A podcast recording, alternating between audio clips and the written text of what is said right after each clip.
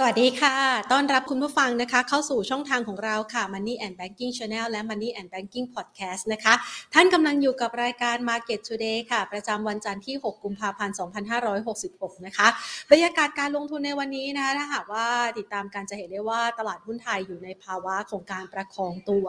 หลังจากที่เรารับทราบนะคะ เกี่ยวกับเรื่องของอัตราการจ้างงานนอกภาคการเกษตร ที่เปิดเผยออกมาของสหรัฐอเมริกาเมื่อวันศุกร์ที่ผ่านมา ปรากฏว่ามันมากกว่าที่คาดการเอาไว้แบบเรียกว่าเติบโตแบบก้าวกระโดดก็ว่าอย่างนั้นได้นะคะ คือตัวเลขคาดการเนี่ยอยู่ที่ 185,000ตำแหน่ง ปรากฏว่าตัวเลขที่ออกมาจริงๆเนี่ยนะคะมากกว่า 3 เท่าเลยนะคะ ไปอยู่ที่ 517,000ตำแหน่งโดยประมาณนะคะ ซึ่งพอตัวเลขออกมาในลักษณะแบบนี้นะคะ ตัวเลขอัตราการว่างงานก็ปรับตัวลดลงด้วย ส่งผลอย่างไรส่งผลทำให้นักลงทุนค่ะ กังวลใจเกี่ยวกับภาวะคิดทิศทางของดอกเบี้ยของสหรัฐอเมริกา ซึ่ง ต้องบอกว่าจริง ๆ แล้วเนี่ยนะคะเราเริ่มต้นปีมาด้วยการประเมินสถานการณ์ว่าแนวโน้มอัตราดอกเบี้ยของสหรัฐอเมริกานั้นจะขึ้นเนี่ยก็อาจจะขึ้นอีกสัก 2 ครั้ง 2 ครั้งก็คือในเดือนกุมภาพันธ์ก็คือการประชุมครั้งที่ผ่านมานะคะกับการประชุมในครั้งเดือนมีนาคมอีกครั้งละประมาณ 0.25%แต่พอปรากฏออกมาว่าตัวเลขเศรษฐกิจดังกล่าวนั้นนะคะ เติบโตแล้วก็ร้อนแรงอยู่นะคะทำให้มีการคาดหมายกันนะคะ Fed Watch 2 ระบุบอกว่านักลงทุนนั้นเพิ่มน้ำหนักการคาดหมายเกี่ยวกับการขึ้นอัตราดอกเบี้ยของเฟดน่าจะเกิดขึ้นอีกครั้งหนึ่งในเดือนพฤษภาคมอีก 0.25%นะคะ ในขณะเดียวกัน สิ่งที่เราจะจับตาได้ชัดเจนกันมากยิ่งขึ้นว่า แล้วจริง ๆ แล้วเนี่ยในมุมมองของเฟดนั้นเขาจะมีการขึ้นอัตราดอกเบี้ย เพื่อจัดการกับตัวเลข การจ้างงานที่ยังคงเติบโต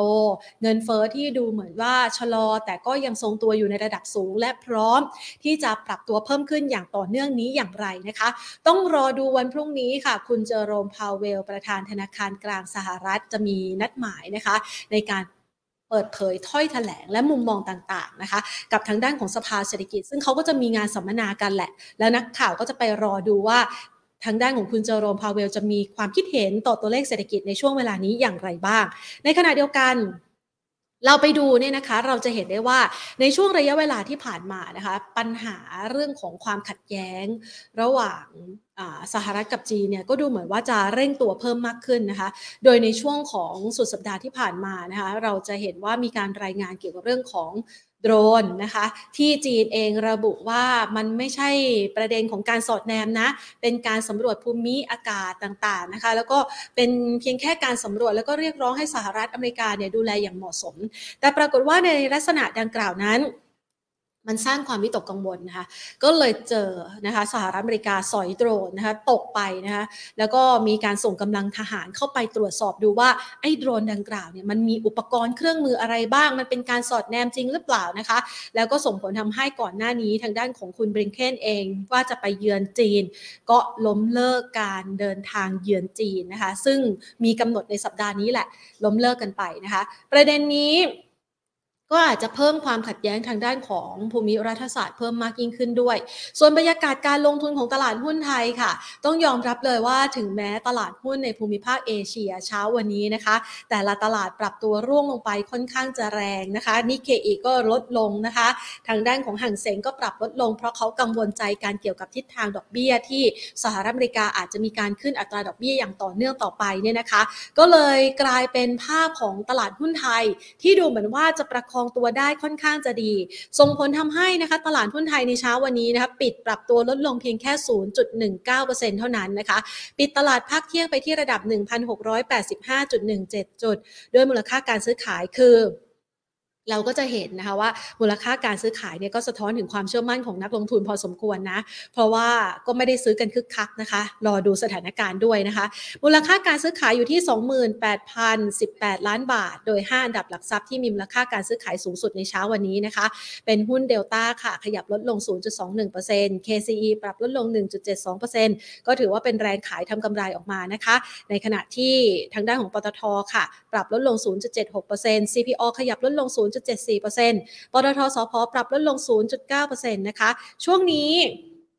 เราอาจจะยังเห็นภาพนะคะของการซื้อขายของตลาดหุ้นนะคะที่อาจจะถูกแรงกดดันจากราคาน้ำมันดิบในตลาดโลกที่ปรับลดลง ถ้าเราลองไปตรวจสอบล่าสุดนะคะ ข้อมูลสำหรับราคาน้ำมันในตลาดโลก คือคนใช้น้ำมันเนี่ยช่วงนี้อาจจะเบาใจได้นะ เพราะว่าราคาน้ำมันดูเหมือนว่าจะล่นถอยลงมานะคะ ราคาขายปลีกในประเทศก็มีการปรับลดลงด้วยนะคะเวสเท็กซัสค่ะล่าสุดนะคะยืนอยู่ที่ 73 ดอลลาร์นะคะเบรนท์ยืนอยู่ที่ 80 ดอลลาร์นะคะ ก็อาจจะเป็นสิ่งหนึ่งที่อาจจะถ่วงให้หุ้นกลุ่มพลังงานที่มูลค่าการซื้อขายคึกคักหรือว่าเป็นปริมาณมากในตลาดเนี่ยนะคะ ปรับตัวลดลงได้นะคะ แล้วก็ไม่ค่อยคึกคักสักเท่าไหร่นะคะ ทีนี้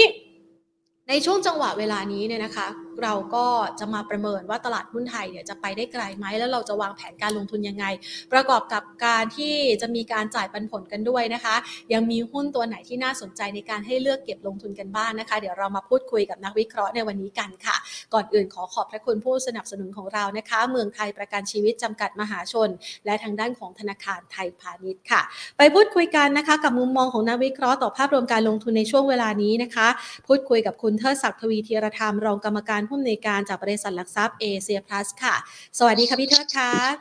ครับ สวัสดีครับ ค่ะ บรรยากาศการซื้อขายของตลาดหุ้นไทยดูเหมือนว่าจะไม่ค่อยตกใจกับทิศทางดอกเบี้ย หรือว่าตัวเลขการจ้างงานของสหรัฐเท่ากับตลาดอื่นๆ ในโซนเอเชียนะคะ จริง ๆ แล้วครับเรามองตลาดไทยยังไงบ้างคะณปัจจุบันนี้อะค่ะ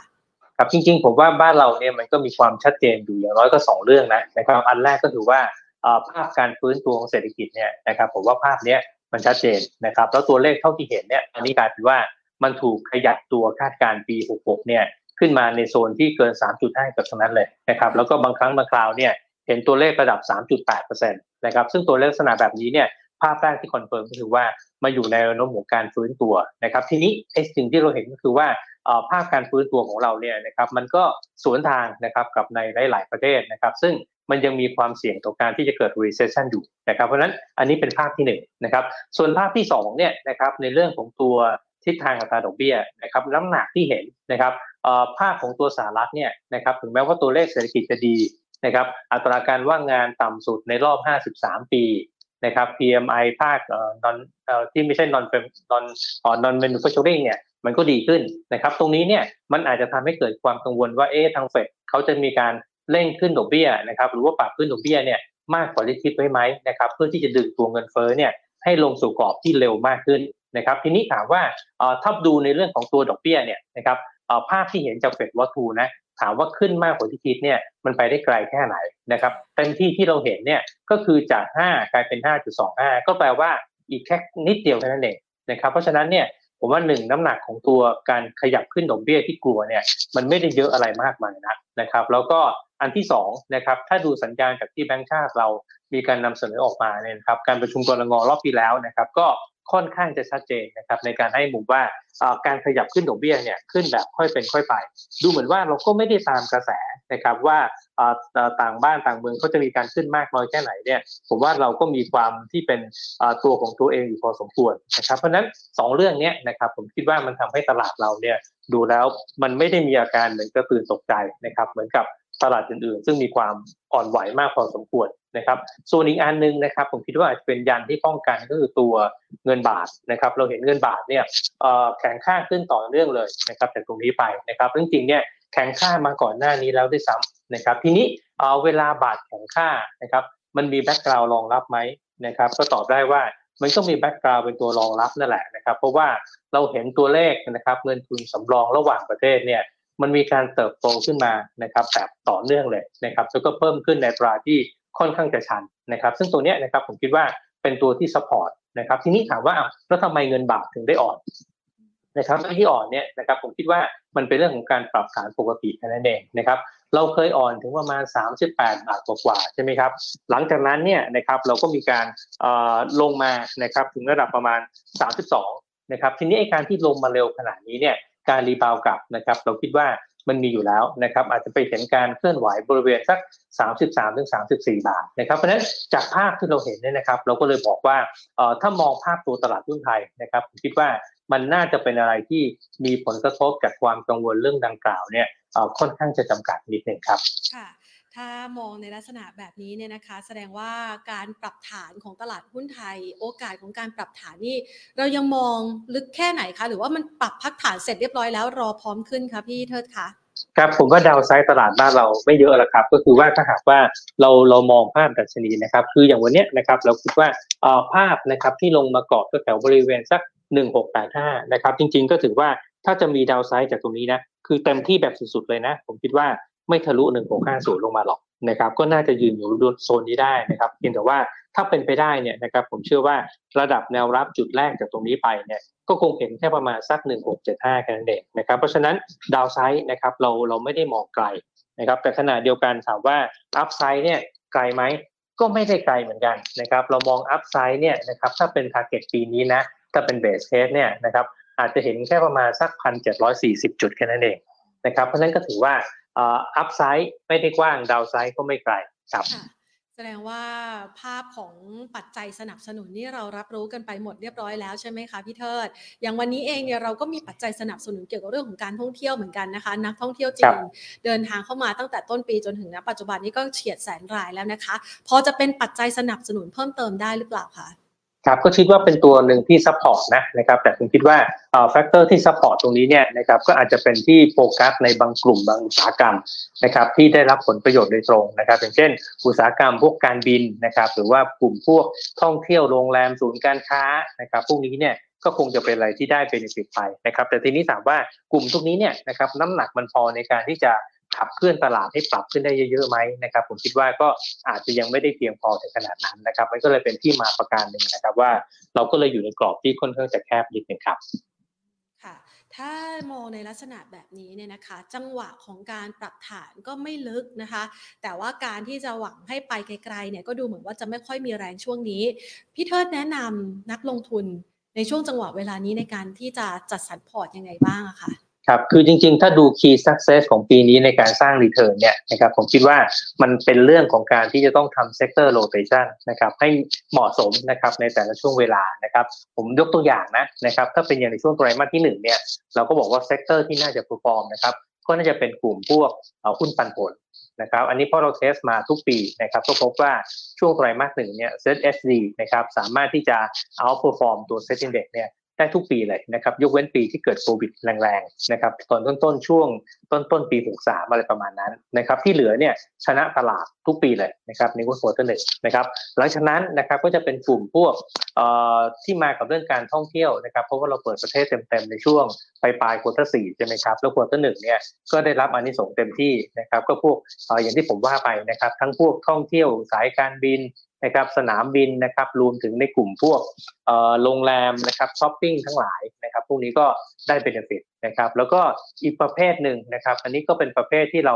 ดูกันมาก่อนหน้านี้แล้วนะครับเราใช้คำว่า domestic consumption นะครับพวกนี้เนี่ยก็ยังเป็นอะไรที่มาได้ดีนะครับทีนี้ถ้าหากว่าต่อไป quarter สองเนี่ยต้อง rotate ไหมนะครับผมก็มองว่า ยังมีความจำเป็นต้อง rotate อยู่นะครับแต่ว่ามันจะมาในกลุ่มพวก real sector เนี่ยเพิ่มมากขึ้นนะครับอย่างเช่นกลุ่มพวกรับเหมาก่อสร้างนะครับวัสดุก่อสร้างนะครับหรือว่าภาคการผลิตเนี่ยผมคิดว่า quarter สองจะเห็นอะไรที่มากมากมากนี้มากกว่านี้นะครับแล้วก็เอาผู้ฟองตลาดได้นะครับเพราะนั้น key ของของกลยุทธ์การลงทุนปีนี้เนี่ยนะครับผมใช้คำว่าต้องให้น้ำหนักนะครับกับเรื่องของการทำ sector rotation ครับ ค่ะยังกลุ่มรับเหมากับวัสดุก่อสร้างเนี่ยที่เขามาเป็นเพราะว่ามันน่าจะมีธีมเรื่องของการเลือกตั้งเข้ามาด้วยหรือเปล่าคะพี่เทิดอันนั้นเป็นเป็นปลายเหตุที่เข้ามาสวมนะครับ แต่ทีนี้สาเหตุที่มันมาเนี่ยนะครับผมคิดว่าหนึ่งเนี่ยมันเป็นหุ้นที่ถูกทิ้งถูกลืมไว้นานมากนะครับไอ้ภาวะที่ถูกทิ้งถูกลืมเนี่ยมันก็เลยกลายเป็นว่ามี valuation ที่ต่ำนะครับอันที่สองเนี่ยนะครับอพอเราไปเห็นตัวเลขอันหนึ่งนะครับคือตัวเลข backlog นะครับปรากฏว่า ตัวเลข backlog ตอนนี้เนี่ยกลับขึ้นมานะครับหลาย ๆ บริษัทเนี่ยสร้าง all time high เลยนะครับระดับที่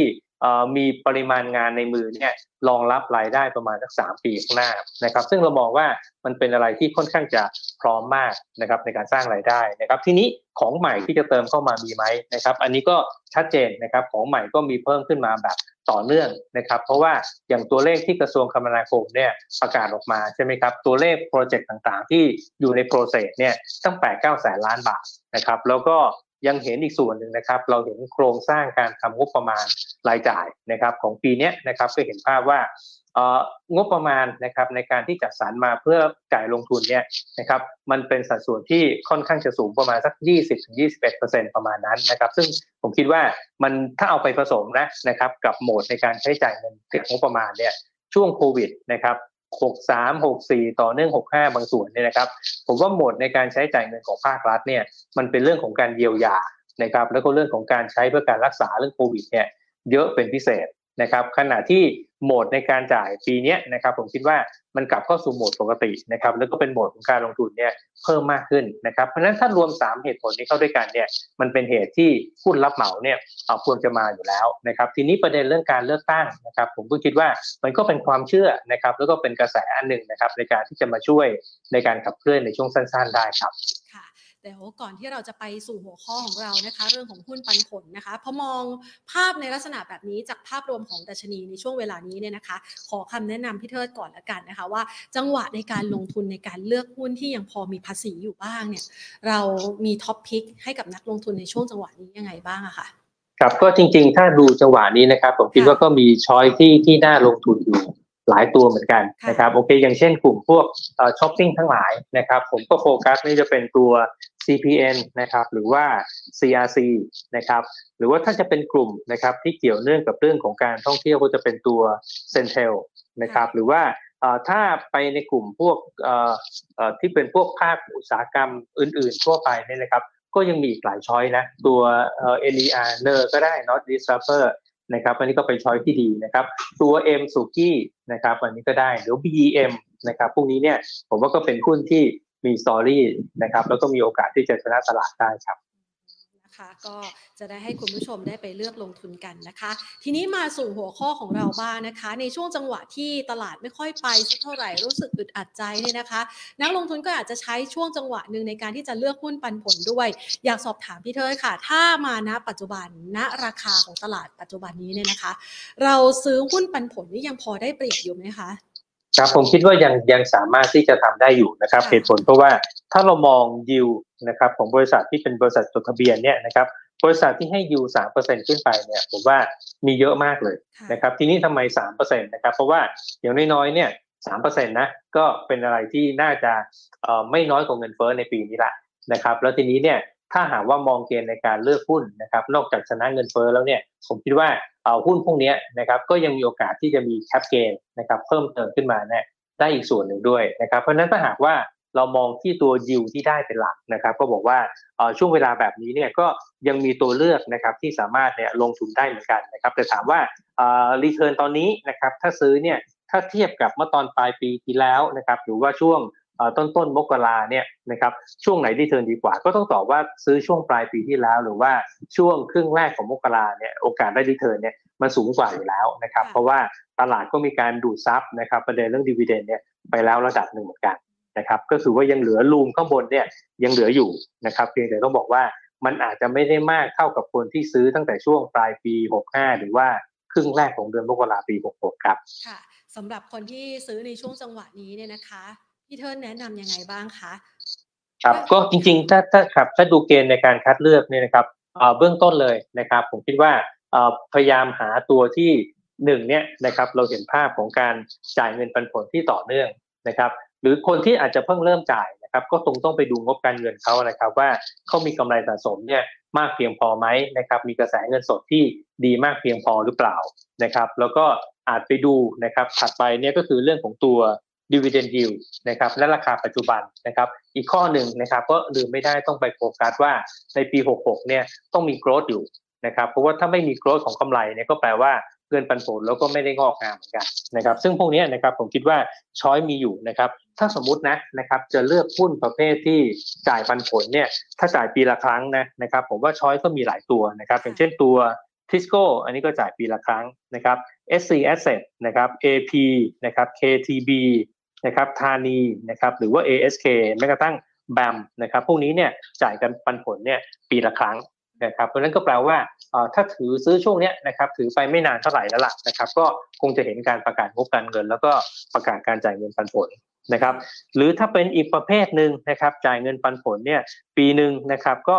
มากกว่า 1 ครั้งนะครับหรือว่าส่วนใหญ่ก็จ่าย 2 ครั้งเนี่ยนะครับแล้วก็ถ้ายิวสูงๆนะนะครับผมว่าก็มีหลาย choice นะครับตัวสมบูรณ์แอดวานซ์ ก็ใช่นะครับ ตัว NER นะครับก็จ่าย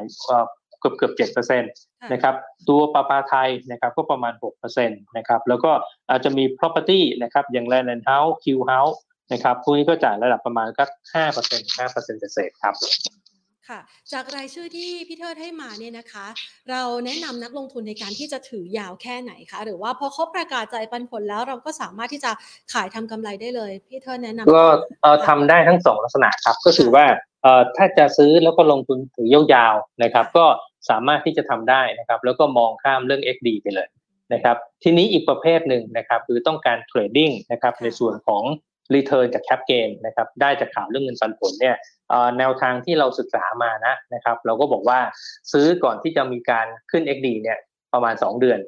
นะครับ ส่วนใหญ่ก็จะไป XD กันประมาณสักมีนาเมษานะครับ ก็ก็เลยบอกว่าช่วงเนี้ยนะครับ อาจจะยังมีรวมอยู่บ้าง แต่ว่าอาจจะไม่เต็มอิ่มเท่ากับคนที่ซื้อปลายปีที่แล้วนะครับ หรือไม่ก็ครึ่งแรกของเดือนมกรานะครับ ทีนี้จุดขายเนี่ยนะครับ มันก็มี 2 จุดนั่นแหละก็คือว่า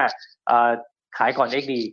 นะครับหรือว่าขายหลัง XD ประมาณสัก1นถึงสวีคนะครับอันนี้อันนี้ก็แล้วแต่นี่คือคือรูปแบบของการเข้าไปเทรดดิ้งนะครับแต่ถ้าเทรดดิ้งกันจริงๆเนี่ยนะครับส่วนใหญ่เนี่ยก็จะขายก่อนวัน XD แต่ว่าต้องซื้อก่อนที่จะขึ้นเครื่องหมาย XD เนี่ยประมาณ 2 เดือนครับค่ะสำหรับคนถือยาวนี่มันมีหลักเกณฑ์ในการที่จะเลือกหุ้นยังไงคะเพราะว่าบางทีเราเห็น capital gain ก็อาจจะไม่มากนะคะ แล้วว่าจังหวะในการเลือกที่จะถือยาวหรือว่าเก็บสะสมเป็นแบบเหมือน พอร์ตของเราเลยหุ้นปันผลเด่นเนี่ยนะคะ พี่เทิดแนะนำเขายังไงบ้างคะก็จริงๆ ถ้าหากว่าต้องการซื้อแล้วก็ถือยาวๆนะก็คงต้องเน้นที่ตัวโครงสร้างในเชิงพื้นฐานนะครับ ก็คือผมให้เป็นข้อๆแบบนี้นะอันแรกไปดูงบก่อนนะครับว่างบเขาเนี่ยนะครับมีเงิน ขอโทษครับมีกำไรสะสมอยู่หรือเปล่านะครับ ดูงบเดี่ยวนะไม่ใช่งบรวมนะครับถ้างบเดี่ยวมีกำไรสะสมอยู่เนี่ยถ้า safe safe นะนะครับผมคิดว่า มันควรจะมากกว่าเงินปันผลที่จ่ายแต่ละปีเนี่ยประมาณสักสองเท่าขึ้นไปนะครับหลังจากนั้นนะครับก็ไปดูโครงสร้างการเงินนะครับว่าหนี้เยอะไหมนะครับให้ค่าเฉลี่ยของบริษัทจดทะเบียนในตลาดนะผมว่าไม่ควรเกิน 1.5 หรือว่าไม่ควรเกิน 2 เท่านะครับก็แปลว่า DE เนี่ยไม่ควรเกินตรงนี้นะครับถัดไปนะครับก็ต้องไปดูว่าผลประกอบการเนี่ยมีแนวโน้มเติบโตหรือเปล่านะครับเพราะว่าถ้าไม่เติบโตเนี่ยดีเวเดนที่เราได้ ก็คงไม่งอกงามมันก็ได้เท่าเดิมนั่นแหละนะครับ ทีนี้นะครับอีกส่วนหนึ่งพอเห็นภาพอันนี้คร่าวๆแล้วนะนะครับ ก็คงต้องไปดูที่ความเต็มใจในการจ่ายนะครับว่าบริษัทเนี่ยจ่ายปันผลยังไงนะครับ สม่ำเสมอไหมถ้าสม่ำเสมอก็แปลว่าโอเคเขามีนโยบายในการจ่ายที่ที่ค่อนข้างจะ ถูกใจนะครับ อีกส่วนหนึ่งนะครับก็ดูที่การประกาศในเชิงนโยบายปันผลเนี่ยมันจะมี 2 ลักษณะ สมมติว่าจะจ่าย payout 40%เนี่ยก็จะมี 2คำนะ คนหนึ่งก็บอกว่าจะจ่ายเนี่ยไม่เกิน 40%ของกำไร อีกอันนึงนะครับอาจจะบอกว่าจะจ่ายไม่น้อยกว่า 40%ของกำไรนะครับซึ่งเราชอบคนข้างหลังมากกว่านะครับเพราะว่ามันมีอัพไซด์จะจ่ายเกิน 40 ก็ได้นะครับตรงนี้นะครับก็จะเป็นข้อสังเกตนะครับสำหรับพวก หุ้นปันผลนะครับพอได้ตรงนี้เสร็จปุ๊บนะครับก็มาดูราคาแล้วล่ะนะครับว่าราคาเนี่ยเรายอมรับที่เท่าไหร่นะครับซึ่งมันจะถูกบังคับด้วย dividend yield นะครับสมมตินะฮะผมต้องการ dividend yield เนี่ยนะครับห้าเปอร์เซ็นต์นะครับสมมุติถ้าหุ้นตัวนั้นเนี่ยจ่ายปันผลปีละบาทนะครับแปลว่าผมจะซื้อหุ้นตัวนั้นได้เนี่ยราคาไม่เกิน 20 บาท ผมก็จะได้อัตราผลตอบแทนจากเงินปันผลเนี่ยห้าเปอร์เซ็นต์หรือพูดง่าย ๆว่าราคาเนี่ย เราก็ต้องเอ่อ manage ด้วยนะครับว่าจะซื้อไม่เกินเท่าไหร่เพื่อที่จะกำหนดยิวที่เราต้องการให้ได้ครับก็จะได้ให้คุณผู้ชมนะคะ เอาใช้เป็นจังหวะในการเลือกลงทุนกันได้นะคะ เชื่อว่าหลาย ๆ ท่านเนี่ยกำลังประเมินสถานการณ์ในช่วงนี้ด้วยนะคะ สุดท้ายนี้ค่ะพี่เทิดคะอยากสอบถามเกี่ยวกับทิศทางของราคาน้ำมันบ้างนะคะ ราคาน้ำมันเนี่ยไหลลงมาเรื่อย ๆ นะคะ แล้วก็เป็นอิทธิพลส่วนหนึ่งที่มีผลต่อการลงทุนในหุ้นกลุ่มพลังงานบ้านเราด้วย เราประเมินสถานการณ์นี้ยังไงบ้างคะ ครับคือถ้าดูราคาน้ำมันเนี่ยผมคิดว่ามันมี2 factor ที่เข้ามานะ factor อันหนึ่งเนี่ยเป็น factor ในเรื่องของตัวdemand นะครับซึ่งเรามองภาพว่าตอนนี้เนี่ยนะครับ demand เริ่มจะดูดีขึ้น เพราะว่า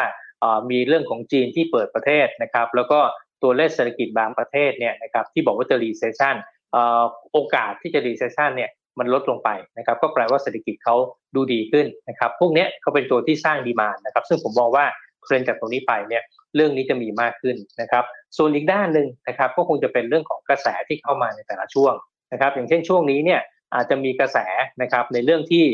ยุคทางยุโรปเนี่ยนะครับเขามีการแซงชั่นรัสเซียเพิ่มเติมโดยการที่มีการกำหนดเพดานราคาราคาขายเพดานราคาขายน้ำมันนะครับทั้งน้ำมันสำเร็จรูปนะครับแล้วก็น้ำมันดิบเนี่ยนะครับกับรัสเซียนะครับซึ่งตรงนี้นะครับมันก็อาจจะเป็นเซนติเมนต์ที่ทำให้ราคาเนี่ยย่อลงมานะครับชั่วคราวนะครับแต่ผมมองว่า เมื่อหมดอิทธิพลจากเรื่องนี้หรือกระแสเรื่องนี้เริ่มซาปุ๊บเนี่ยเรื่องของตัวดีมานที่เพิ่มขึ้น ก็จะเป็นตัวที่กำกับนะครับ ผมก็เลยมองภาพว่าราคาน้ำมันเนี่ยดาวไซด์คงไม่ไกลจากตรงนี้เท่าไหร่หรอกนะครับแล้วก็เมื่อผ่านไปสักระยะหนึ่งนะครับ ก็อาจจะเห็นการขยับตัวขึ้นมาใหม่ได้อีกรอบนึงครับค่ะวันนี้ต้องขอขอบพระคุณพี่เทิร์นมากนะคะ ที่มาประเมินสถานการณ์การลงทุนให้กับเราพร้อมกับเลือกตัวหุ้นที่เป็นหุ้นปันผลที่น่าสนใจด้วยนะคะ ครับ ครับ สวัสดีครับ ขอบคุณค่ะ สวัสดีค่ะนะคะพี่เทิร์นนะคะ คุณเทิดศักดิ์ทวีธีรธรรมค่ะ รองกรรมการผู้อำนวยการนะคะ จากบริษัทหลักทรัพย์เอเชียพลัสนะคะ เชื่อว่าหลาย ๆ คนค่ะกำลังจะหาไอเดียในเรื่องของการลงทุนนะคะ ก็จัดมาแบบครอบคลุมเลยนะคะหนึ่งคือชุดหุ้นนะคะ ที่สามารถลงทุนได้ในขณะนี้ที่ยังคงมีปัจจัยสนับสนุนรองรับ ถึงแม้ว่าตลาดหุ้นไทยเนี่ยนะคะ ดาวไซด์เนี่ยก็ไม่ลึกมากแล้วนะคะ ในมุมมองของเอเชียพลัสนะคะ แต่ว่า upside เนี่ยก็ดูค่อนข้างจำกัด แล้วก็ดูอืดๆอยู่พอสมควรนะคะ ดังนั้นช่วงจังหวะนี้ก็อาจจะต้องมีการเลือกหุ้นที่มี story ที่น่าสนใจ ในขณะที่ก็ประเมินกันเห็นภาพชัดเลยนะคะสำหรับใครที่จะลงทุนในหุ้นปันผล มันมี catalyst ในการที่จะเลือกลงทุนยังไงกันบ้าง ก็สามารถนำเอาไปปรับใช้ แล้วก็ดูในเรื่องของพอร์ตการลงทุนของท่านกันได้นะคะ เชื่อว่าวันนี้จะเป็นประโยชน์ต่อการลงทุนด้วยนะคะ วันนี้ขอบพระคุณสำหรับการติดตามนะคะ หลาย ๆ ท่านเข้ามาพูดคุยกันนะคะ คุณ เอกนรินนะคะ คุณเพียรพงศ์คุณจิรกิจนะคะ คุณอ๋อยนะคะ แล้วก็อีกหลาย ๆ ท่านนะคะ ที่ทักทายเรานะคะ ผ่านทาง Facebook แฟนเพจของเราด้วยนะคะ เข้ามารับชมกันนะคะ สำหรับวันนี้เนี่ยทักทายคุณกรพัฒด้วยนะคะ คุณกรพัฒก็เข้ามาทักทายแล้วบอกว่าเป็นแฟนตัวยงนะ ชอบมุมมองการวิเคราะห์ของพี่เทิดด้วยนะคะ ทักทายคุณสุพิชาแล้วก็คุณนันทพันธ์ด้วยนะคะ คุณยายยด้วยนะคะเอาละวันนี้หวังว่าคลิปนี้จะเป็นประโยชน์สำหรับคุณผู้ชมนะคะ ในการที่จะเลือกลงทุนกันแล้วค่ะ วันนี้หมดเวลาลงแล้วนะคะ ลากันไปก่อนสวัสดีค่ะ